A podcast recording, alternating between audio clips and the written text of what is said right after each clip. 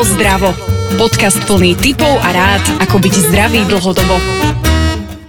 Vítajte v podcaste Hravo zdravo, ktorý vám prinášam s Miňom Bališom, fundovaným to odborníkom z fitness centra Health and Performance. Môžem to nazvať fitness centrum, Miňo?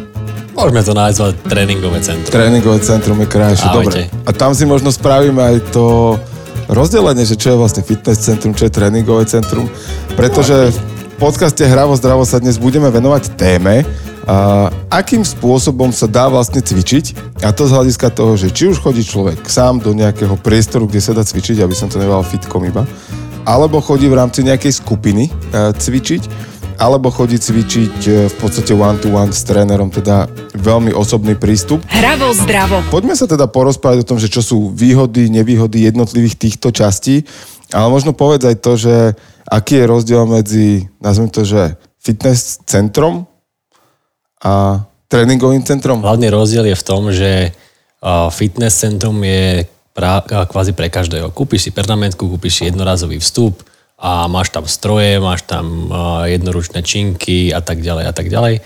A môžeš trénovať sám podľa toho, ako sa ti páči, ako sa ti chce, ako máš chuť.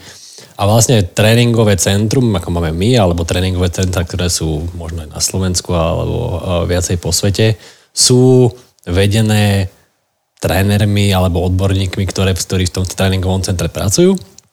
A tí vedú tých klientov to, tým tréningom alebo všetkým tým, čo to, to, čo to obsahuje a je to vlastne pod nejakou kontrolou toho odborníka. Možno e, predbehnem trošku, ale že je to, nazvem to, že bezpečnejšie miesto na telesný rozvoj?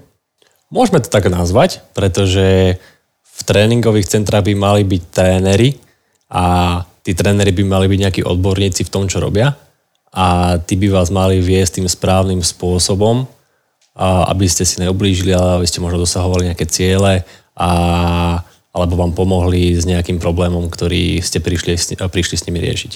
Aký je vývoj možno v rámci Slovenska, ale aj celosvetovo a, a, a aké sú trendy, lebo mám pocit, že a to si nemyslím, že som úplne starý, akože nie som už ani najmladší, v miestnosti už vôbec nie teraz, ale, ale aj celkovo, že ako keby keď ja som bol, som to, že mladý, že mal som okolo 20 rokov, tak vtedy také, že tréningové centra to nebolo, že, že boli naozaj iba fitka, či už nejaké sieťové, alebo proste v každom meste čokoľvek dosť zmysel si spravil fitko, ale že tá, tá doba na Slovensku týchto tréningových centier je to nejaké 5, 7, 10 rokov možno trend?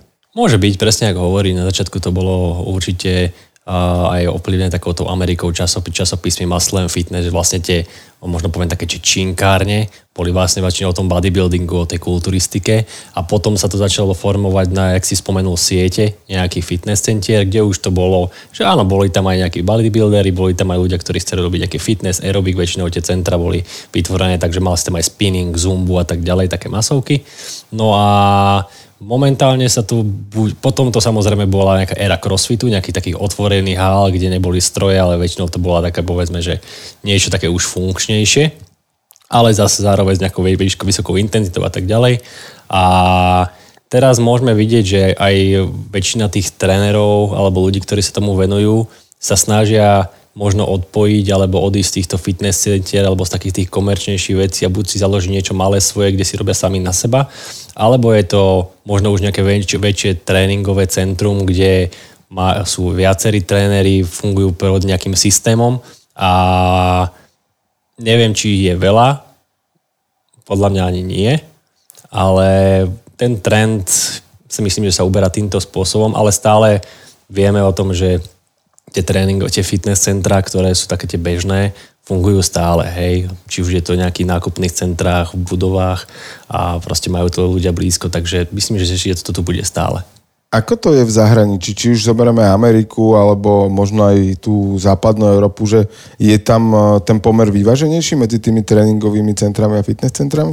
Stále si myslím, že je väčší pomer tých fitness centier, hej, keď si napríklad či už zoberieme Ameriku alebo fakt, že Európu, tak väčšinou to prevažuje už v tom, že sú tie fitka urobené takým spôsobom, že fungujú 24 hodín denne. Hej, dneska máme uh, strašne rýchly ten život, veľa práce a niektorí tí manažeri alebo niektorí tí ľudia si chcú aj o 8 večeri s tou kartou otvoriť to fitko a behajú o 12 večer na, pás, na páse napríklad. Takže stále si myslím, že to bude prevažovať, lebo je to podľa mňa aj nejak cenovo dostupnejšie, že zaplatím si nejaké fíčko alebo jednorazový vstup a vlastne idem si to svoje, čo, čo ma napadne, alebo si to pozerám z nejakej sociálnej siete, k čomu sa možno dostaneme. A potom sú to naozaj tí ľudia, ktorí sa tomu venujú hlbšie a zase tí klienti, ktorí chcú mať možno trošku lepší servis, chcú mať nad sebou naozaj toho odborníka, nestačí im to, že robím niečo, ale vlastne neviem čo, tak prídu skôr do takého nejakého tréningového centra a vyhľadávajú tých ľudí, ktorí majú na to nejakú špecializáciu a sú v tom dobrí. Ty si to možno naznačil, že to je tá, to fitness centrum je taká tá najjednoduchšia cesta, aj možno najlacnejšia, že, že naozaj tie mesačné fička dneska sa hýbu niekde na úrovni 20-30 eur, hádam. Asi aj, tak, že, že tam už ako aj tá, nazvem to naozaj v veľkých úvodzovkách, že vojna cenová začala, že, že konkurencia, schopnosť tých, tých sieťových fitiek je veľmi vysoká. A, alebo teda minimálne v Bratislave to tak reflektujem. Neviem, ako to je vo zvyšku Slovenska, Určite. kde, kde toho je možno menej, ale tiež si myslím, že sú tam nejaké lokálni hráči a tak ďalej. Jasné. Že, že tie trendy budú plus minus rovnaké. Ale zároveň teda je to najdostupnejšie, ale má to svoje, a to sú možno práve tie výhody, že môžem prísť kedykoľvek, môžem si zasvedčiť, čo chcem, čo mi napadne, čo sa mi chce. A čo sú možno práve tie rizika, a ty si to tak načrtol, že uh, cvičiť podľa toho, čo vidím na sociálnej sieti, že ako má toto ďaleko alebo blízko k bezpečnosti toho cvičenia samotného? No je to hlavne o tom, myslím, že sme sa o tom už raz rozprávali, že človek, ktorý, poviem to, možno nejaký extrém, ktorý nikdy necvičil, robí naozaj x rokov za počítačom a moc sa nehýbal a teraz sa rozhodne, že dostal som taký ten švung, že idem niečo so sebou robiť a naozaj nevie nájsť, alebo ani nehľadal, ale zoberie si to sám na seba, že idem do fitness centra tak naozaj na tých sociálnych sieťach alebo na internete je toho kopu. Sú tam aj dobrí ľudia, ktorí prezentujú super veci a na, na, na druhej strane je tam kopu veci, ktoré nie sú moc dobré a ktoré dokážu človekom, človeku ublížiť. A preto to treba aj filtrovať. Takže je to, je to kvázi aj také riziko, hej, keď aj vidíme napríklad mladých chalanov, ktorí prídu a, a prečítajú si nejaký časopis alebo vidia, že tento, tento influencer to robí takto a tak ďalej, tak e, to opakujú a je tam to riziko, že si môžu ublížiť, lebo nie, sú pod nejakým dohľadom, hej. Je tam aj riziko toho, že tí ľudia sú ako keby síce veľmi namotivovaní, aj majú progres, lebo v zásade z ničoho začali robiť niečo, čiže ten progres sa v zásade veľmi automaticky a, a, a rýchlo dostaví, tie, tie prvé výsledky. A, a potom samozrejme oni začnú riešiť, že OK, tak e, čo robiť, ako poč- pokračovať ďalej. A začnú napríklad navyšovať váhy, a, ale tým, že technicky nerobia ten cvik správne, tak si môžu až ubližiť? Presne, samozrejme. Je to o tom, že ak nemám napríklad do, do myslím si, sme sa bavili aj o hamstringoch, teraz mal o tom kolega veľkú prednášku, tak v tým sedení my môžeme mať veľa, veľmi skrátené, veľmi oslabené a robím nejaké cvičenia, ktoré si ich môžem poškodiť, takisto je to s chrbticou a tak ďalej. Takže samozrejme pridávaním hmotnosti alebo nejakej vyššej intenzity, či už sa chodia nejaké tie krúhače a tak ďalej a nerobím to správnou technikou, tak môžem opotrebiť tie klby, môžem si urobiť nejaké svalovo-šlachové zranenie a tak ďalej.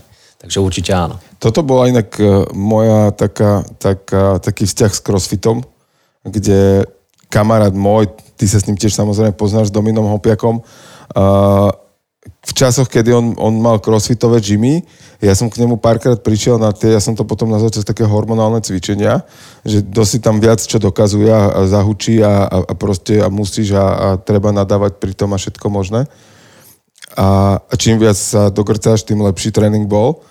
A tak ja som na tak zostal pozerať a, a toto mne došlo, že ty Braško, že toto ja úplne nechcem, že povedz mi, kedy máš voľno ja dojdem na individuálny tréning. Že, že to ja budem radšej, že, že toto mne úplne nevoňalo. Ale zase chápem, že je veľa ľudí, ktorých práve toto motivuje asi, že, že iba keď to bolí, tak to rastie a funguje a tak ďalej. Ako určite áno. Všetci sme si prešli, alebo sme z tej éry, keď ten crossfit prišiel, asi je to je doteraz, pamätám, že Dominového piak bol v Austrálii, tam na to nejak prišiel, oboznámil sa s tým a tak ďalej, začali tu chalani robiť ešte pod lavkom, nemali svoje, fit, mali, mali svoje fitku a tak ďalej. Potom to zase začalo, išlo už to takej, mne sa to vtedy napríklad aj páčilo v tom, že nebolo to čisto, že malo to nejaké ex, uh, pra, pravidlá, hej, lebo potom vlastne Američania to začali CrossFit Games a takto. Nemalo to, nemalo to nejaké pravidlá. A my sme si vlastne robili tréningy alebo súťaže medzi se, sebou, hej. Bolo na fotovoške na veľkom ovale bola súťaž, že od, odneseš kotúč, urobíš kotúl, prebehneš kolečko bolo taká, taká komunita, taká fajn, ale potom sa to začalo už tak trošku tvárovať do toho, že no my sme crossfiteri a vy to nerobíte presne takto. Ale späť k tomu, určite to bola presne, presne ten systém toho, že ľudia z ničoho išli do nejakého strašného výkonu a nemali to telo na, sebe, na to pripravené. Hej? Ja si to pamätám doteraz, Domino aj potom začali robiť uh, taký ten on-rap, hej, pripravovať tých ľudí na tú postupnú záťaž a, a potom, ak, ak, ak boli na to pripravení a mohli a nemali s tým nejaký problém, tak dávali im nejakú vyššiu intenzitu a tak ďalej. Sám v podstate od toho crossfitu istým spôsobom odišiel a robí to úplne inak už Áno, je to, je to nejaký vývoj. A je to pekný vývoj. Toho, je to, je to vývoj, že proste pozeral sa na to aj z tej, z tej druhej strany. Ten crossfit išiel trošku do úzať a berme to, že to bola nejaká éra, stále sa nájdú ľudia, ktorí to majú radi, ktorí to robia, ale Napríklad aj my máme, v, v, u nás sa radi rozbijeme na tréningu, takže niektorí už majú tú grcačku na konci, hej, ale snažíme sa to robiť takým tým, spo- hovorím o tréneroch teraz, hej, ale snažíme sa tým robiť tým spôsobom, že veci, ktoré nám neublížia. A už vonkoncom to nerobiť pre klientov, ktorí Áno, môžeš zničiť klienta, ale bezpečným spôsobom. Klient... Tak akože to je, to je vieš, v coachingu, že není problém rozložiť človeka. To sa dá za 28 sekúnd tromi otázkami Presne. v podstate takmer kohokoľvek, ale umenie je ho udržiavať v tom stave, aby, aby vedel fungovať a aby mu to pomáhalo. Presne celé. tak, presne tak. Ja to ja sa, napríklad, jasné, vyzliekol si sa, proste plná hala ľudí, za tri mesiace si bol vyrysovaný, lebo si iba jedol iba meso a rýžu a zeleninu a trikrát do, do dňa si trénoval. Jasné, že, že to pekne vyzerá, hej, a tak ďalej, ale potom už prichádzali pomaličky tie opotrebovania, zranenia a tak ďalej a už sa to trošku ustúpilo. Počúvate Hravo zdravo. Podcast plný typov a rád, ako byť zdravý dlhodobo.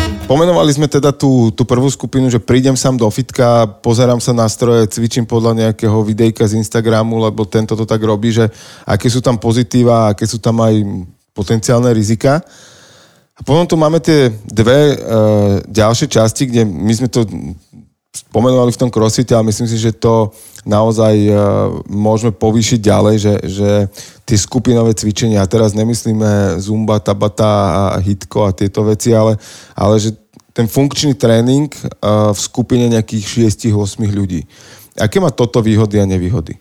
No výhody to má hlavne, si myslím, že aj finančné. Hej, tak keď si zoberieme určite ten tréning personálny alebo s tým jedným trénerom je o niečo drahší, jak nejaký ten skupinový tréning, to je ad jedna. A dva je to podľa mňa nejaká motivácia tých ľudí, že nájde, nájde si tam možno kamarátov, možno nejakú partiu, ktorá potom to už nebude o tom, že chodíme spolu dvakrát do fitka, ale ideme, vybehneme na pivo, stretávame sa a tak ďalej. A možno aj v, tom, v, tom, v tej skupine nejaká hecovačka, potiahnutie. Prídem, máme, máme napríklad skupinovky ráno o 6. A veľa tých ľudí sa tvári o tej 6. že fú, že čo tu robím. Hodne kyslo. Ale, hodne kyslo, ale niekt, niektorí zase sú tam budení a ich potiahnu. Takže myslím, že, myslím, že tento smer je, je, je super a ja, ja ako tréner veľmi rád trénujem skupinovky, lebo je tam, poznáš tých ľudí, je to dobrá party a vieš trošku aj vyhecovať a myslím, že je, má, to, má to úžasné benefity. Je tam aj nejaké možno nevýhoda tejto, toho skupinového cvičenia, že, že v tej komunite 6-8 ľudí, že čo to môže mať za nevýhody? Záleží od toho, ako to robíš. Hej? A zase poviem príklad. My máme napríklad 6 ľudí, alebo vymyslím si 8, 9 a každý ten klient, ktorý tam chodí, alebo ten človek, prešiel nejakou tou úvodnou diagnostikou toho, že čo má nejak zle a snažíme sa aj do toho tréningu spoločného vkladať tie, uh, tie prvky pre každého individuálne. Hej? A zase môže sa robiť niekde skupinovka niekde inde, kde to je, že tu máme 10 stanovišť, a idete všetci 30 sekúnd toto, 30 sekúnd toto. Takže môže byť skupinovka, a skupinovka. Bezpečná, nebezpečná a tak ďalej. Hej, stále to môže byť o tom, že máme nejakú prenajatú hálu a, a malú miestnosť. Máme tam dve, každý má jednu jednoručku a robí s tým hoci čo, bereme tu ako skupinovku, ale tiež to môže byť problém v tom, že ten tréner ťa nedokáže odkontrolovať. Nedokáže ti povedať, lebo má tam ďalších 8 ľudí a nedokáže sa k tebe, tebe viacej venovať ako ostatným, lebo to robí zle. Takže určite by to malo mať nejaké stupne, to znamená nejakí začiatočníci pokročili, alebo vymyslím si teraz elit, alebo nejakí pročkári, ktorí už XY rokov trénujú a vedia, čo si môžu dovoliť a potom... Či nedal by si mňa s e, profi hokejistami do skupinového tréningu? Teba by som dal, aby si to vyskúšal, aby sa dogrcal. ale tak... Si kamarát, ďakujem, ďakujem. Ale presne, presne takto. Asi, asi niečo mám presne, presne to má byť o tom, že ten človek príde a má začať na, nejak, na, nejakom, na nejakom základe. Učiť ho tie veci a potom postupne pridávať tak, aby sa cítil dobre. Aby to nebolo o tom, že vieš, prišiel som na skupinovku a vlastne tretej minúte neviem, čo sa dialo a v 15. som chcel odísť, lebo všetci išli, ak píli, ja som bol najhorší a v 30. minúte som sa dogrcel a išiel som domov. Tak to nemá byť, ten človek má prísť spokojný, má prísť, má mať z toho dobrý pocit, má pocit, že si zacvičil, ale na tom trénerovi, na tom profikovi už je to, že uh, namodulovať ten tréning aj pre toho skúsenejšieho a zároveň aj, pre, aj mu dať nejakú tú ľahšiu verziu, tých cvikov pre toho začiatočníka. Takže je to na tom takom trenerskom umení a takom tom knowledge, Jasne. že vieš, čo máš urobiť, aby, te, aby všetci boli spokojní. Jasné.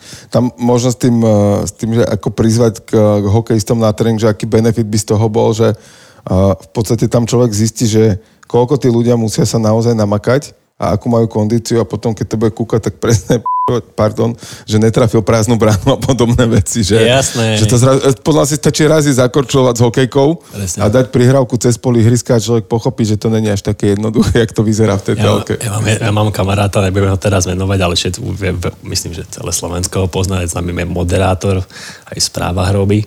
A on chodí ku mne cvičiť. Aj v tej televízii v Zahorskej. Aj v tej televízii v Zahorskej s manželkou. A jemu sa vždy tak vyhrážam, lebo jemu sa niekedy ani nechce, ale potom si zacvičí a vždy sa mu vyhrážam. V lete ťa čakajú chlapci v lete a, a absolvuješ týždňový kemp s nimi. Vyhýba sa tomu a vždy mi povie, že choď do ale týmto Prí, príde ten deň, hej? Príde, príde, lebo on vie, že on končí tréning a chlapci akurát začínajú nejakú rozcvičku a vidia, čo robia na tej rozcvičke iba a hovorí, že fú, tak toto ja by som mal. Ale možno vieš, že tam by bol dobrý taký switch, že, že nejde niektorý odmoderovať tie správy. To je pravda, to je pravda. A, a on, on nech si ide zatrénovať na miesto neho ten deň. Presne, presne. Lebo to v jeden deň nedajú. To v jeden deň nedajú. Takže super. A, a máme tu ešte teda jednu skupinu a to je, alebo teda skupinu, jednu tú, tú oblasť, ktorej sa pomenovať, že tie individuálne tréningy jedna na jedno, že som sám na, že jeden tréner je na mňa ako jedno, maximálne alebo tam na dvoch ľudí, ktorých, e, ktorých vedie. Aké toto má benefity si asi vieme predstaviť, ale pomenujme ich, že čo sú to. Je to vlastne zase ten individuálny prístup, hej, každý potrebuje niečo iné, hej. Ten tréner by mal mať aj takú nejakú empatiu voči tomu človeku a aj pochopiť možno v nejakej tej, tej stupnej konzultácii alebo z toho pohovoru o tom, že aký ten človek je, čo vlastne hľadá. A byť mu vlastne takou aj oporou v takých tých ťažších veciach, že niekto naozaj príde s nejakou nadváhou alebo sa hambí, tak vedieť mu pomôcť, vedieť mu povedať to, že uh, spolu, alebo ty si ten nejaký jeho mentor, ktorý ho potiahne a ktorý e, mu ukáže tú správnu cestu a bude tam pre neho tú hodinu alebo ten čas, ktorý, ktorý sa mu bude venovať. Takže asi, asi v tomto a samozrejme je to aj, je to aj potom aj nejaká psychológia, hej, po nejakých tých XY rokov už sa z tých tvojich klientov nestávajú tvoji klienti, ale stávajú sa tvoji kamaráti a ako som to už raz povedal, ani s najlepším kamarátom sa nestretávaš dvakrát do týždňa. Takže potom tí tréneri vlastne už možno vedia skoro všetko o tých svojich ľuďoch a tí ľudia sa tam prídu porozprávať, majú tu možno aj takú nielen fyzickú, ale aj mentálnu hygienu a majú nejakú dôveru v toho trénera, takže toto by si myslím, si myslím že je možno niekedy častokrát rovnako dôležité ako, ako ten tréning a to cvičenie. Otázka k tomu, že je tam uh, možno tá, tá nedostatok, alebo to, čo práve v tomto môže chýbať, je, je ten skupinový hec, že, že to tam absentuje, že to musí nahradzať ten tréner, ako keby, aby motivoval toho človeka, ak jemu samotnému prichádza, dochádza tá motivácia, že ju nemá? Určite áno, jasné. Presne, veľakrát sa stane, že aj ten človek vlastne chodí, chodí najprv super, super a potom to jak som spomenul, zje do takého toho kamarátstva a veď si... A však Bráško dneska nemusí mať tak, hej? Veď si zacvičkáme, pohoda, ale ten tréner by mal vedieť uh, ustražiť si takúto líniu, že dobré, fajn, teraz sme mali možno také trošku voľnejšie obdobie, ale poďme si dať zase nejaký cieľ na ďalší,